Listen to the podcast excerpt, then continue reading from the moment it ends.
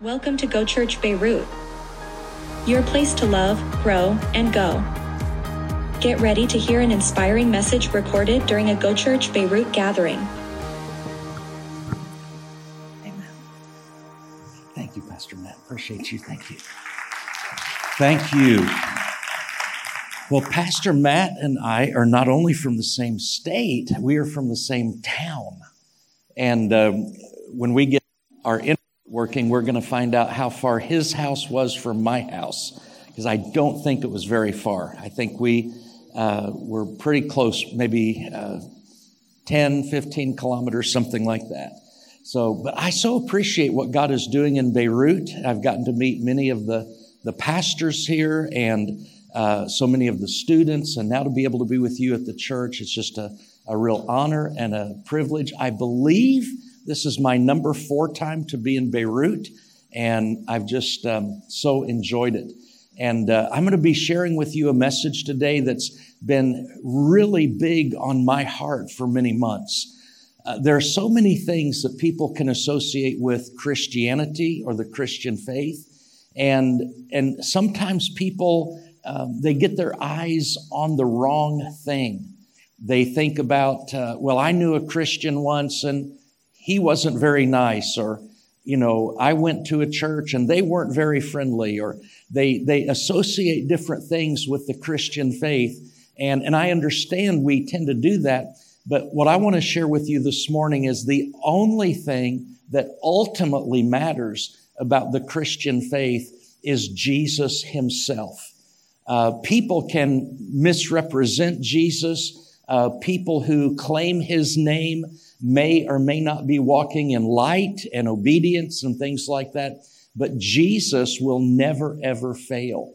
And one of the great uh, truths that I've learned over the years is that Jesus is not, not only does he need to be the center of my life, uh, but he really is the center of the Bible.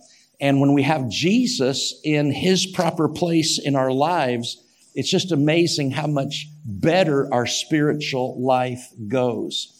Um, I want you to turn your Bibles to Luke chapter 24. And we're going to begin looking at a particular verse, verse 27. And, and this is establishing the fact that Jesus is the center of the Bible. Uh, I've often wondered if a person who had no background in the faith uh, just picked up a Bible and began to read, and they began to read in the book of Genesis and Exodus and Leviticus, they'd have to come a long way, all the way to the New Testament, before they actually begin learning about the person of Jesus who lived on this earth, who was manifested in the flesh who demonstrated the love of God and the character of God and the nature of God. So what would a person do with, you know, Genesis, Exodus, Leviticus, Numbers, Deuteronomy, all the way through to the prophets and so on? And Jesus gives us a little bit of insight on this in Luke chapter 24. Uh, this is after Jesus was raised from the dead. And Jesus being raised from the dead is the most, in my opinion, the most important fact in all of human history. You could say, well, Jesus being born was the most important. Well, certainly it's tremendously important. But if Jesus was born and died, but was not raised from the dead, uh, and, and some people likewise will say the crucifixion of Jesus is the most important thing that ever happened. But if Jesus died, uh, was born and died, but did not resurrect, was not raised from the dead, then his birth really doesn't mean that much, and his death really doesn't mean that much. Uh, you may think that, well, well, Tony, why are you saying that? I'm not really saying it. The apostle Paul in the New Testament said it. He said, if Christ has not been raised from the dead, then uh, our preaching is worthless and your faith is in vain. Because he said, if Christ has not been raised from the dead, then we are still in our sin. So we, we want to focus on the resurrection of Jesus. Uh, of course, he couldn't have been resurrected if he hadn't been born, and he couldn't be resurrected if he had not died on the cross and shed his blood for our sins. So I'm not trying to pit these against one another competitively. Actually, it's kind of part of the same package him becoming human through the virgin birth, him being born in Bethlehem, him living a sinless life, him dying a substitutionary death. What do we mean by that? We mean that when Jesus died, he died in our place. The only sin that Jesus ever knew was our sin. He took our sin upon himself on the cross. He bore the punishment and the penalty. He was the sinless, spotless Son of God. He was the righteous one who was dying for the unrighteous.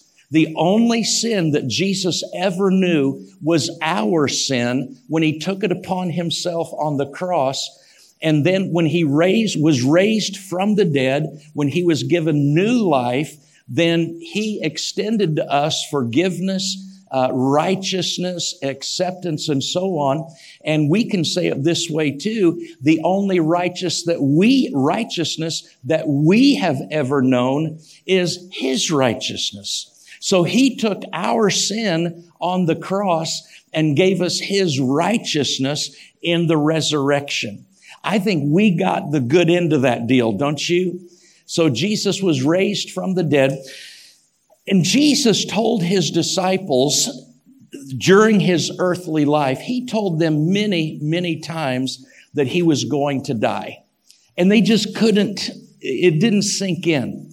He told them many times that he was going to be raised from the dead. And that just didn't sink in. It just, you know, they heard it and they heard it, but they didn't absorb it. And so finally, at, at, the end of the Gospels, Jesus is crucified. He sheds his blood. He dies for our sins. And then he's raised from the dead. And what we're reading here in Luke chapter 24 is that Jesus finds two of the disciples walking on a road that's called uh, the road to Emmaus. And Jesus, I don't fully understand this, but the Bible says that somehow Jesus kind of concealed his identity. So they didn't know who they were talking to. I don't know exactly how that happened, but uh, so Jesus begins to ask them questions. Why are you so sad? What's going on? And they start saying, Are you the only person that doesn't know what happened? You know, Jesus of Nazareth was a righteous man and he, you know, taught many wonderful things and, and they just killed him. And um, so Jesus is just thinking, you know, um, I told you several times this was going to happen. I told you many times I was going to be raised from the dead. But he understood their, their hardness of heart, their being slow to believe and things of that nature. And finally, in Luke chapter 24 and verse 27, the Bible says that Jesus then, Jesus, excuse me, took them through the writings of Moses, that's Genesis, Exodus, Leviticus, Numbers, and Deuteronomy, explaining from all the scriptures the things concerning himself. Oh, and all the prophets. That's Isaiah, Jeremiah, Ezekiel, Daniel, all the way through to Malachi. So basically what Jesus does, and it, it says he's, he explained from all the scriptures the things concerning himself. I want to give you an example of, of what this would look like today. Let's say you came to church. Maybe this is your first time. Maybe you've been here many times. And I come up to speak after Pastor Matt's gracious introduction. Don't you love and appreciate Pastor Matt and Julie? They are so wonderful. They're not just wonderful because Pastor Matt is from my hometown. They're just, they're just awesome, wonderful people. I appreciate you guys so much. Thank you for, you know, being faithful and being great uh, teachers and pastors and servants of God. So they, Pastor Matt gives me this gracious introduction and I bring my Bible up here and I say, let's all open our Bibles to the book of Genesis. So we turn to the very beginning uh, of the book of Genesis, and and I say, and we're going to go through all the Bible from Genesis all the way to, let me find Malachi here. I mean, that's most of the Bible. And uh, it's actually even more than this. Let me get back to Genesis chapter 1. Okay, so I'm holding up my Bible. Can you see how much Bible that is right there? That's a lot of Bible. And I say, now, here's what I want you to know. Everything that's written from Genesis to Malachi, all of the writings of Moses, all of the writings of the prophets, it's all about me. It's all, it's describing me. It's promising that I would come. It's prophesying that I would come. Everything from Genesis to Malachi is about me. Now, what would you do if I said that? I hope you would get up and run for the door as fast as you could run for the door. Because somebody that would say that other than Jesus is a very, very deceived person, a very narcissistic person, a person who uh, thinks he's the Messiah, you know, that type of thing. There's only one person that can take the Bible and start in the book of Genesis and go all the way through the book of Malachi and honestly and accurately say, it's all about me. The only person that can say that is Jesus Christ. One way to kind of look at the Bible in different categories is to understand that the Old Testament is all preparing the way for Jesus. It's all preparation for him. In Matthew, Mark, Luke, and John, what we call the four gospels, it is the manifestation of Jesus. It's when the one who is promised in the Old Testament actually shows up here upon earth. Genesis through Malachi is preparation for Jesus. The four gospels are the manifestation of Jesus. The book of Acts is the proclamation of Jesus going throughout the world uh, including up in the book of uh, Acts, chapter, I can't remember which one, but it talks about how they came up to Phoenicia preaching the word of God. Talks about how they went, you know, the Bible talks about how they went to Turkey and to Greece and, and eventually to Rome. And, and the gospel was proclaimed everywhere throughout the world. So you have the Old Testament is preparation for Jesus. The Gospels are the manifestation of Jesus when he actually shows up on the earth. The book of Acts is the proclamation of his message. The epistles, the letters of the New Testament, Romans all the way through the book of Jude, the epistles are the letters are the explanation of Jesus' work. It explains in the Gospels, we see what happened, but in the epistles, the letters, we find out what it means. What does it mean for me as a believer? What does it mean for us as a church? And finally, the book of Revelation is the consummation of Jesus' kingdom. So you have the Old Testament, the preparation for Jesus, the Gospels, the manifestation, the book of Acts, the proclamation, the epistles, the explanation, and you have the revelation, which is the consummation of Jesus' kingdom. It's when he's going to bring all the, what we would think are loose ends, he's going to bring all the loose ends together. So if you read the Gospels, if you read the Bible, any part of the Bible, without realizing that Jesus is the central theme of the Bible and that everything revolves around Him, you're going to miss the most important part of the Bible because the Bible is about Jesus. One person wrote a song. I am not a singer. So I will read the words. I will not sing them. Didn't you appreciate the worship team and how they picked up when the sound system went up. Pastor Matt, I've preached in 31 nations, and something always goes wrong with the sound system all over the world. It's just a universal thing. But anyway, um, very good job by the and the ladies. But this person writes this, talking about how Jesus is the theme of the Bible. In Genesis, he's the breath of life. In Exodus, he's the Passover lamb. In Leviticus, he is our high priest. In Numbers, he is the fire by night. In Deuteronomy, he is Moses' voice. In Joshua, he is salvation's choice. In Judges, he's the lawgiver. In Ruth, he is the kinsman redeemer. In 1st and 2nd Samuel, he is our trusted prophet. In Kings and Chronicles, he is sovereign. In Ezra, he is the true and faithful scribe. In Nehemiah, he is the rebuilder of broken lives, broken walls, and broken lives. In Esther, he is Mordecai's courage. In Job, he's the timeless redeemer. In the book of Psalms, he is our morning song. In Proverbs, he is wisdom's cry.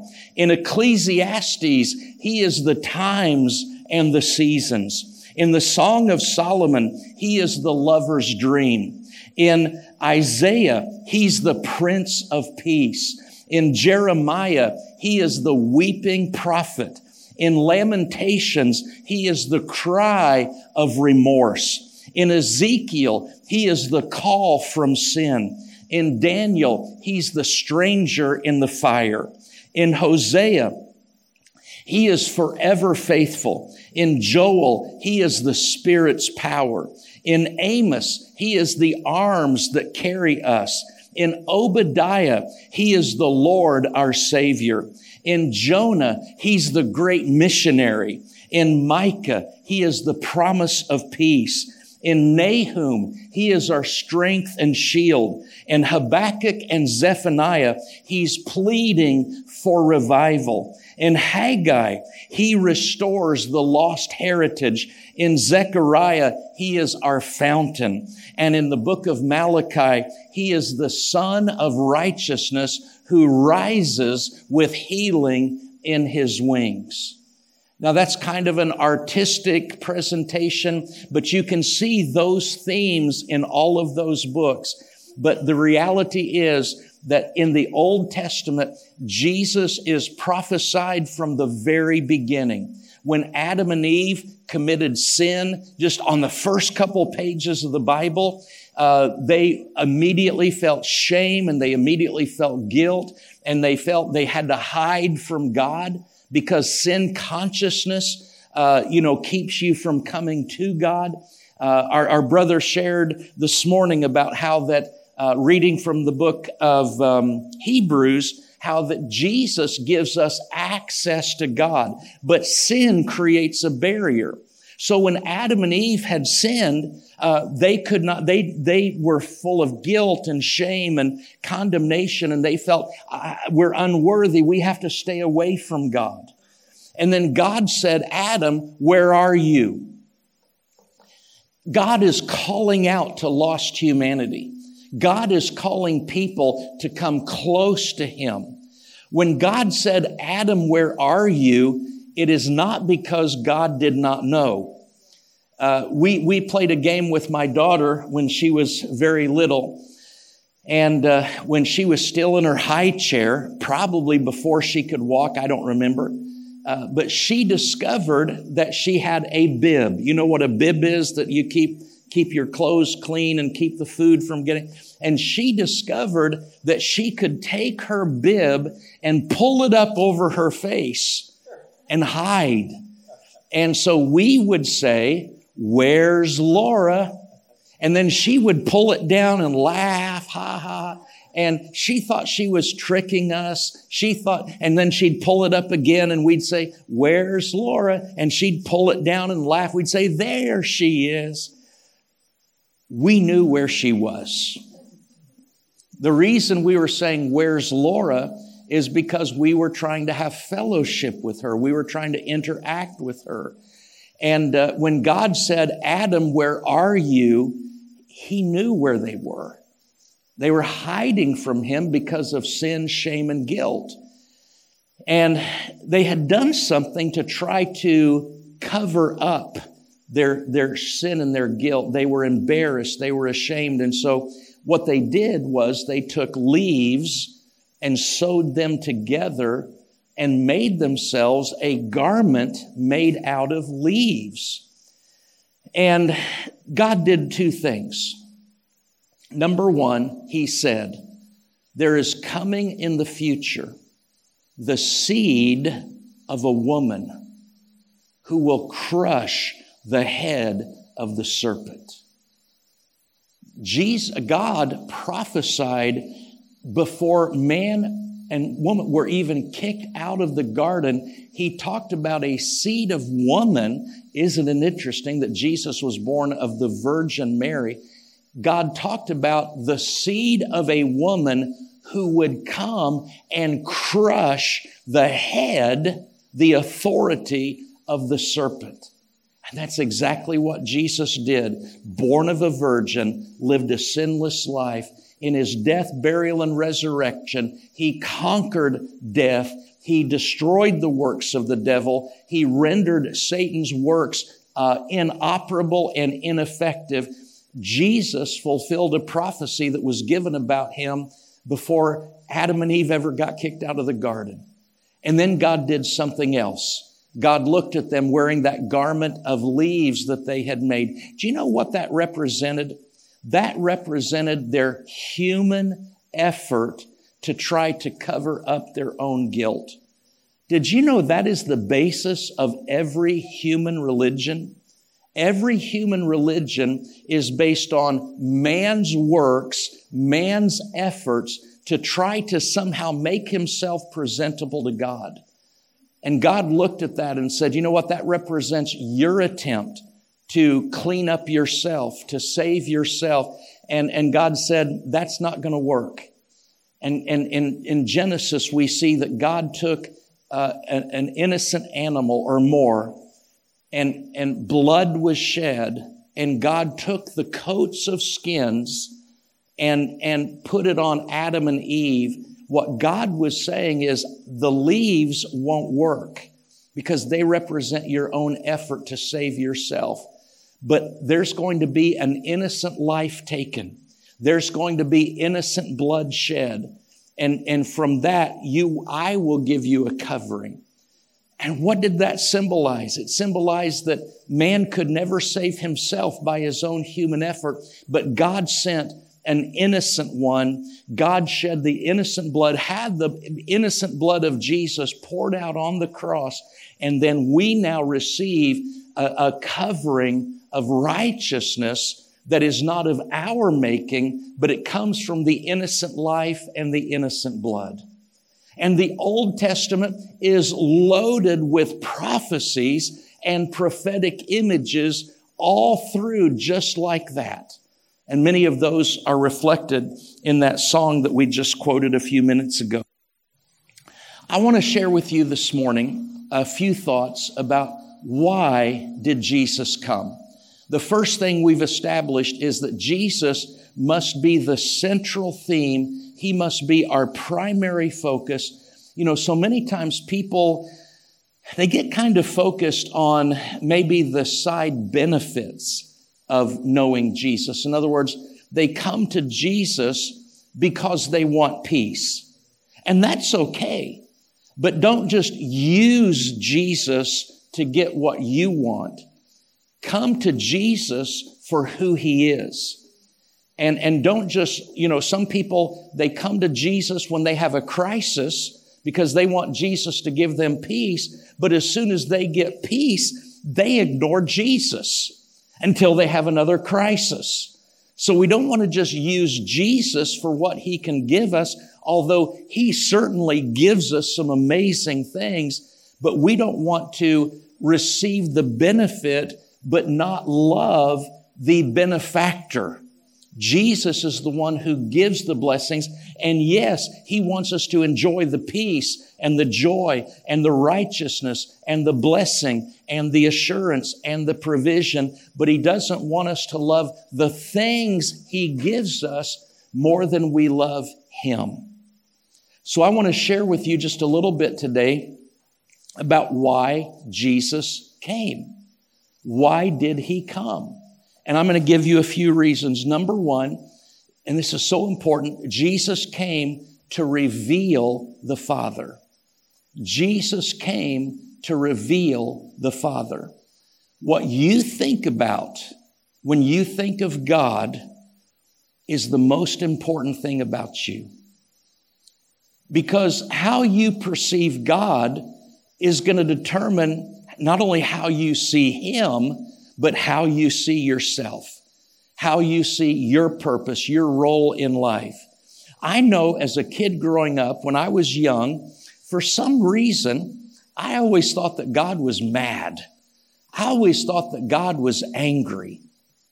And I remember part of that was because, um, you know, I, I, I would think about Jesus even on the cross and him crying out, My God, my God, why have you forsaken me?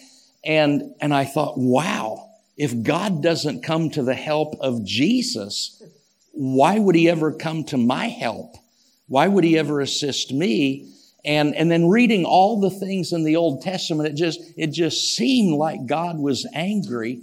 And um, I, I, I remember finding this passage when I was a little bit older and Jesus saying, this is John chapter 14, verse 9 in your Bibles. Jesus said, anyone who has seen me has seen the Father. And I used to believe that the Father was the mean side of God and Jesus was the nice side of God. So I didn't really want to deal with the Father. I just wanted to deal with Jesus because he's the nice one the father must be the mean one, the angry one. And then I found this that Jesus came to show us what the Father is really like. I want you to know God loves you. The Father loves you. Jesus one time said, uh, There's coming a day and you won't ask me. You can ask the Father because the Father Himself loves you. I heard someone say when I was first getting started in walking with God, and this helped me so much to understand the love of the Father and the compassion of the Father and the mercy of the Father. They said, if you want to know what God is like, look at Jesus. Because Jesus, and there's so many Bible verses, in Hebrews chapter 1 verse 3, it says, the Son radiates God's own glory and expresses the very character of God. Colossians chapter 1 verse 15 says that Christ is the visible image of the invisible God. So one reason why Jesus came is he came to reveal the Father to us. Number two, Jesus came to carry out the will of the Father. One of the things that Jesus taught, and this is found in John chapter 6, verse 38, is that Jesus said, I did not come down from heaven to do my own will, but the will of him who sent me. Jesus modeled perfect obedience. Jesus modeled perfect submission because Jesus had taken on flesh. And this is what we celebrate at Christmas is what we call the incarnation, where the Son of God who existed from eternity past with the Father and with the Holy Spirit through the conception of the Holy Spirit, the Son of God took on flesh. And when Jesus took on flesh, he took on, the Bible says he was made like us in every way except that he was without sin.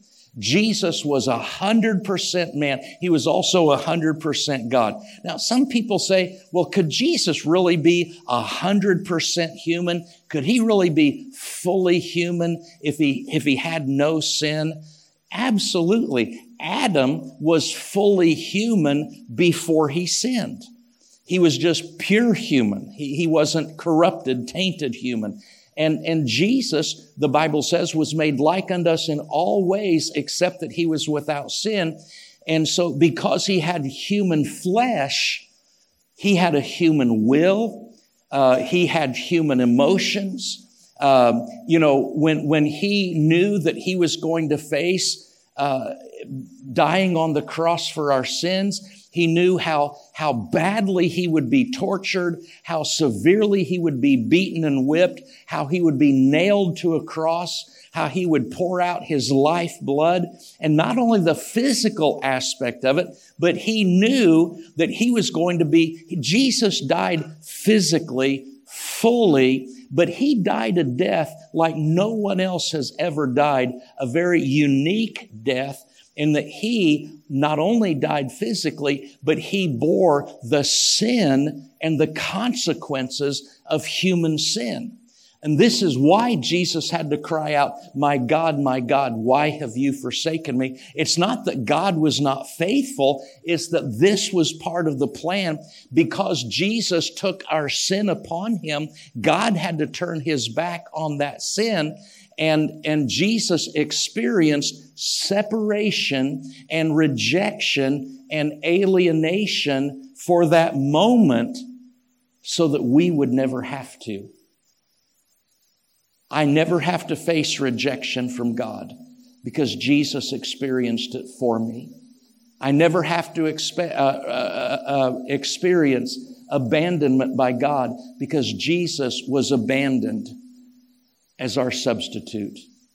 He took our sin and all the consequences of it, and He died an effective death.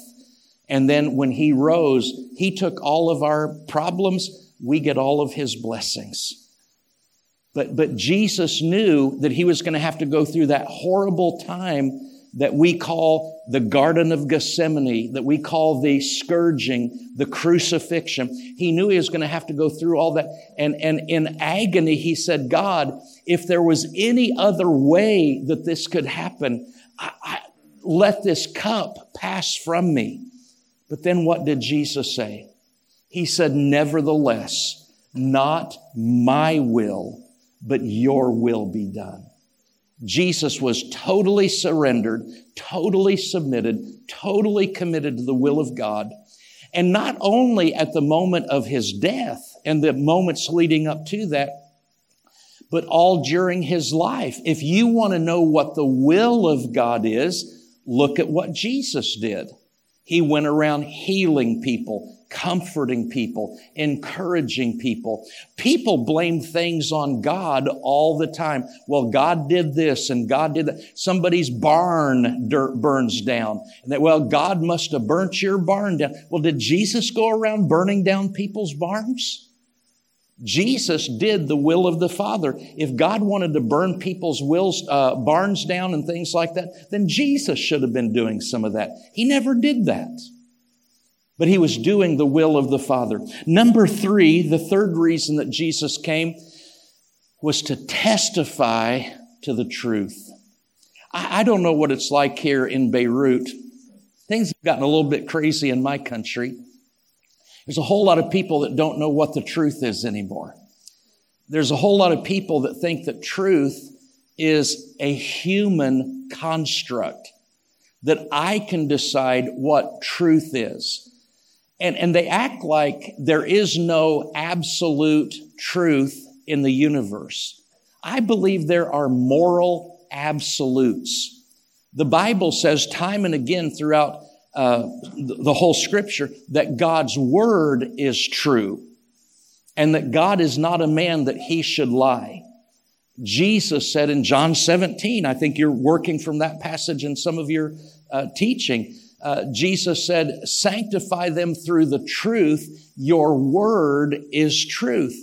But we live in a world where many, many people have rejected divine authority and said, no, we don't want that truth. Uh, I want to fabricate my own truth.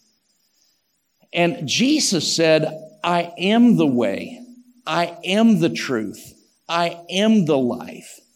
Truth is not something that each and every person gets to decide. Now, people can say, well, this is my truth. In reality, that's your preference. That's your opinion. That's your perspective. But in the absolute sense, it's not the truth. You know, I can say, well, I don't believe in the law of gravity. I don't believe it. And actually, my truth is that I believe in floating. That's my truth. But there comes a point in time where we have to deal with reality. I can say I believe in floating all I want, but the minute I step off this stage, did you notice how Pastor Matt just leapt up here in one mighty I wish I wish I could still do that. I, I, I went around and came up the safe way. But anyway, if I say I don't believe in the law of gravity and I'm going to floating is my truth, I can say that all I want. I can think that all I want. But the second I step off of this stage, I'm going to find out that the law of gravity is absolute. When Jesus stood before Pontius Pilate, and Pilate was asking him these questions. And Jesus said this in John 18 37. He said, I was born and came into this world to testify to the truth. And Pilate, probably being cynical, probably had seen so many dishonest people and everybody with their own personal agendas and people willing lie and distort. And, er, and, and Pilate just mockingly said, What is truth? And you know what? The world still doesn't know what truth is. Jesus said, I am the way, I am the truth, I am the life. And he said, I came into the world to bear witness to the truth.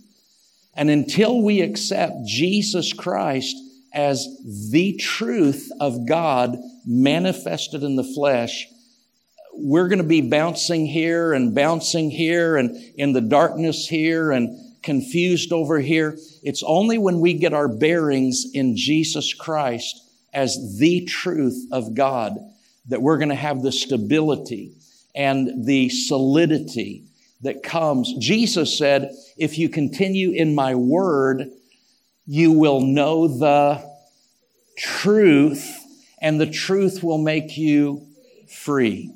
So Jesus came into the world to bring and bear witness to truth. Number four, Jesus came to shine as a light. We've heard it so many times. You know, we've heard Jesus saying in John chapter 8, verse 12, I am the light of the world. He who follows me shall not walk in darkness, but will have the light of life. The, the, the concepts of light and darkness are, I mean, the, the, on the first page of the Bible, God said, let there be light. And, and there was light. And then the Bible says God separated the light from the darkness. And at the very end of the Bible, in Revelation chapter 21, verse 23, I mean, the, almost the very last page of the Bible, it says, the city, the heavenly Jerusalem, had no need of the sun or of the moon to shine in it, for the glory of God illuminated it. The Lamb is its light. God is light. Jesus is light. When you live in a place like Lebanon, Beirut, you're right here on the beautiful Mediterranean. You get the sun all year round. I'm sure you have some foggy days or hazy days, but, but if you live in a place like north of the Arctic Circle, like way up in Norway or somewhere like that. I, have been in those countries, and um, thankfully, I was there in late March, and they had the sun like 23 hours a day, or 21 hours a day, I think, in March. It was only dark for a couple hours. But if you go that far north and you're there in December, January, you might have 30 minutes of sunshine and 23 hours and a half of darkness. I think of people, every once in a while, you'll hear about a, a situation that's happened in many countries where there is a mine where miners are digging out coal or diamonds or copper something like that, and part of the mine collapses. And those men are trapped there in total hundreds of meters below the surface of the earth.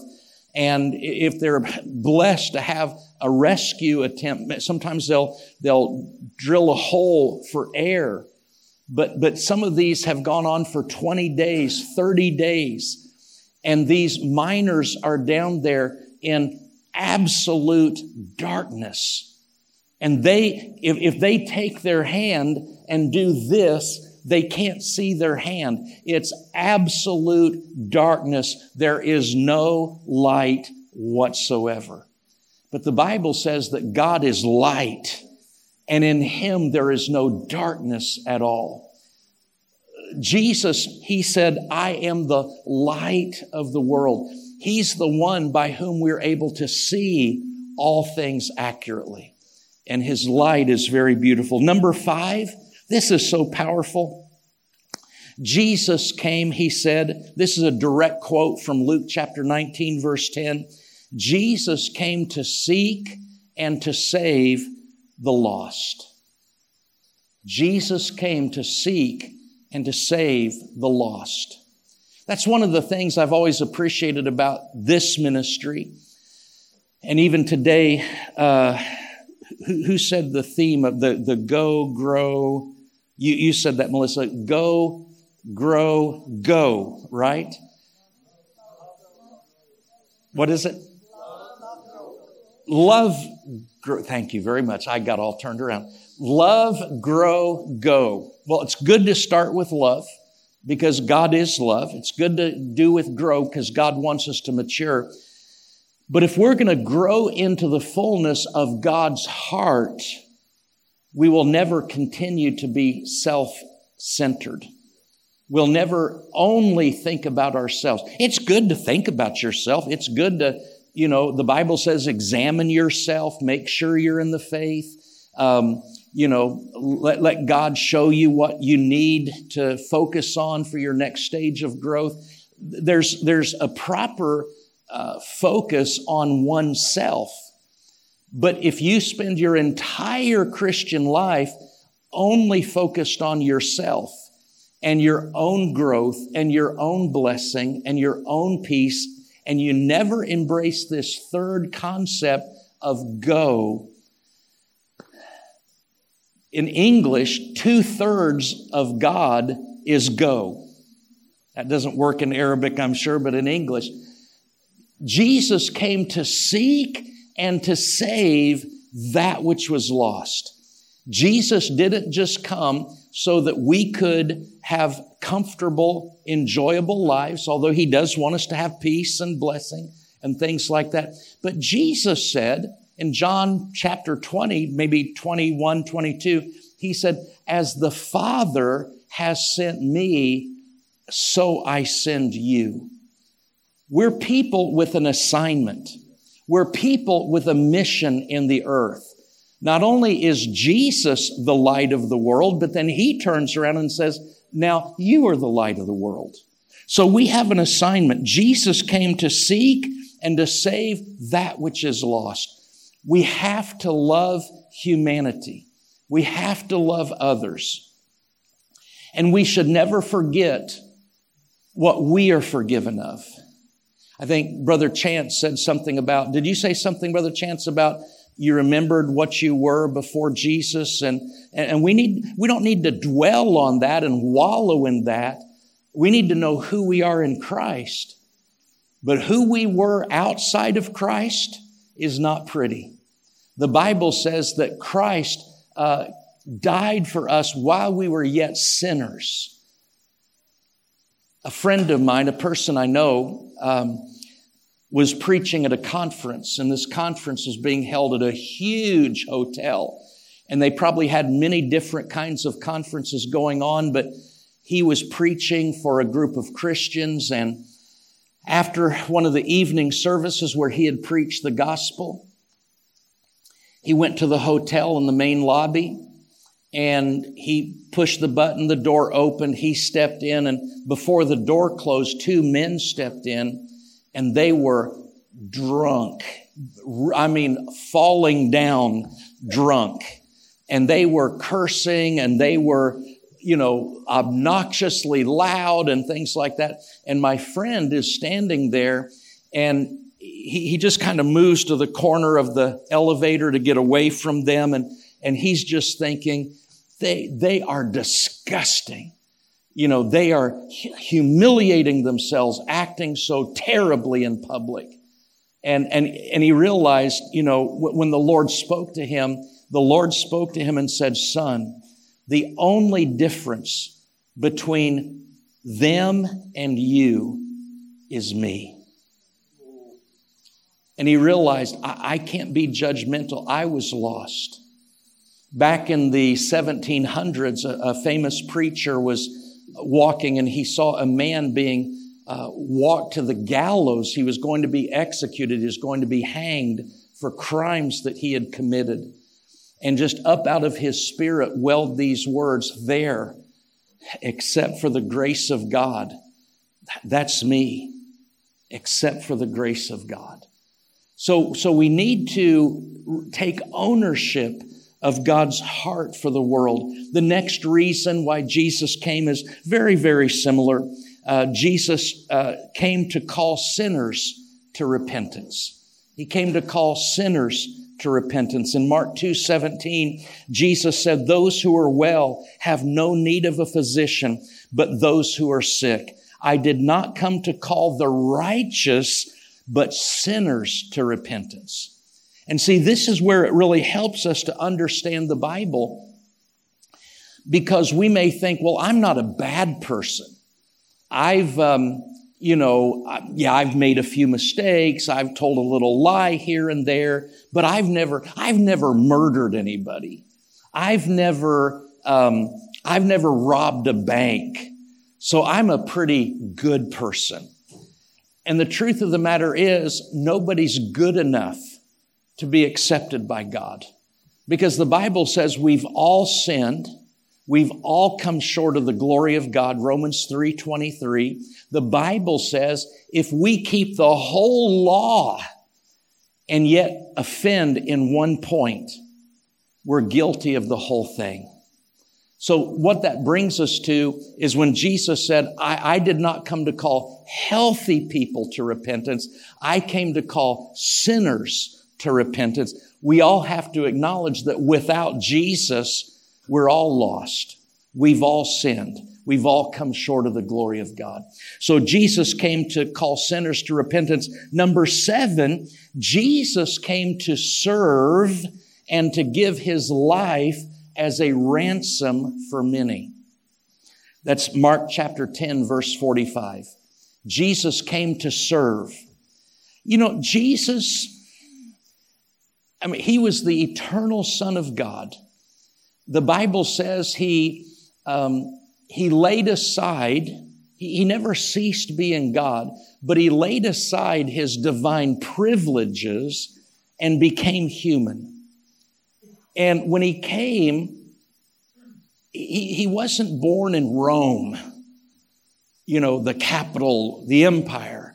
He wasn't born in Athens where man's philosophy reigned. He was born in a stable with animals.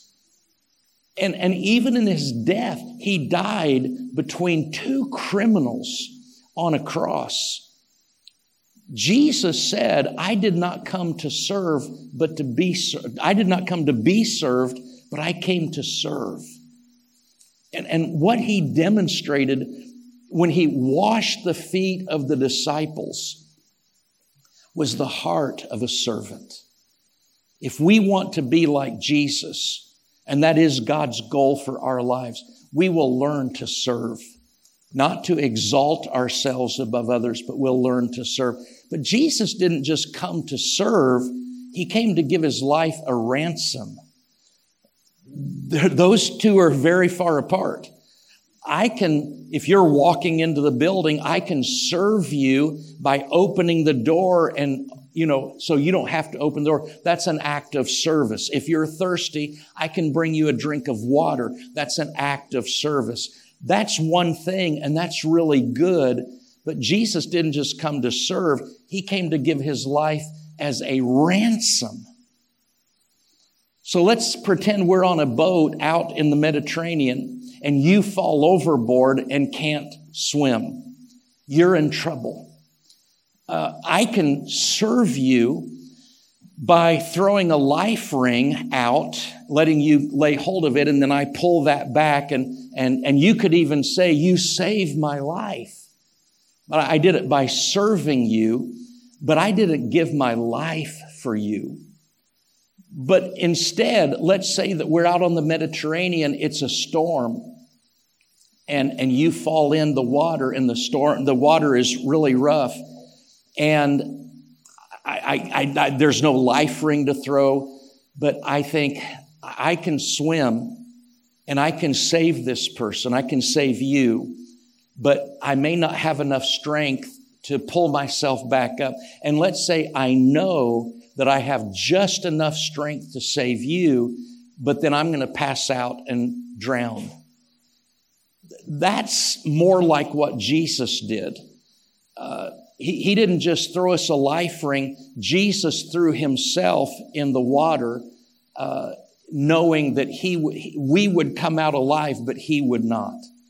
So Jesus died so that we could have life, but then God gave Jesus life again. I, I, that's not the best illustration in the world, but it works a little bit. Number eight, Jesus came to destroy the works of the devil. First John chapter 3 and verse 8. Jesus came to destroy him that had the, the, the power of death. Hebrews chapter 2, verse 14 and 15. Jesus came to destroy him that had the power of death and destroy him who through fear of death had kept us in bondage.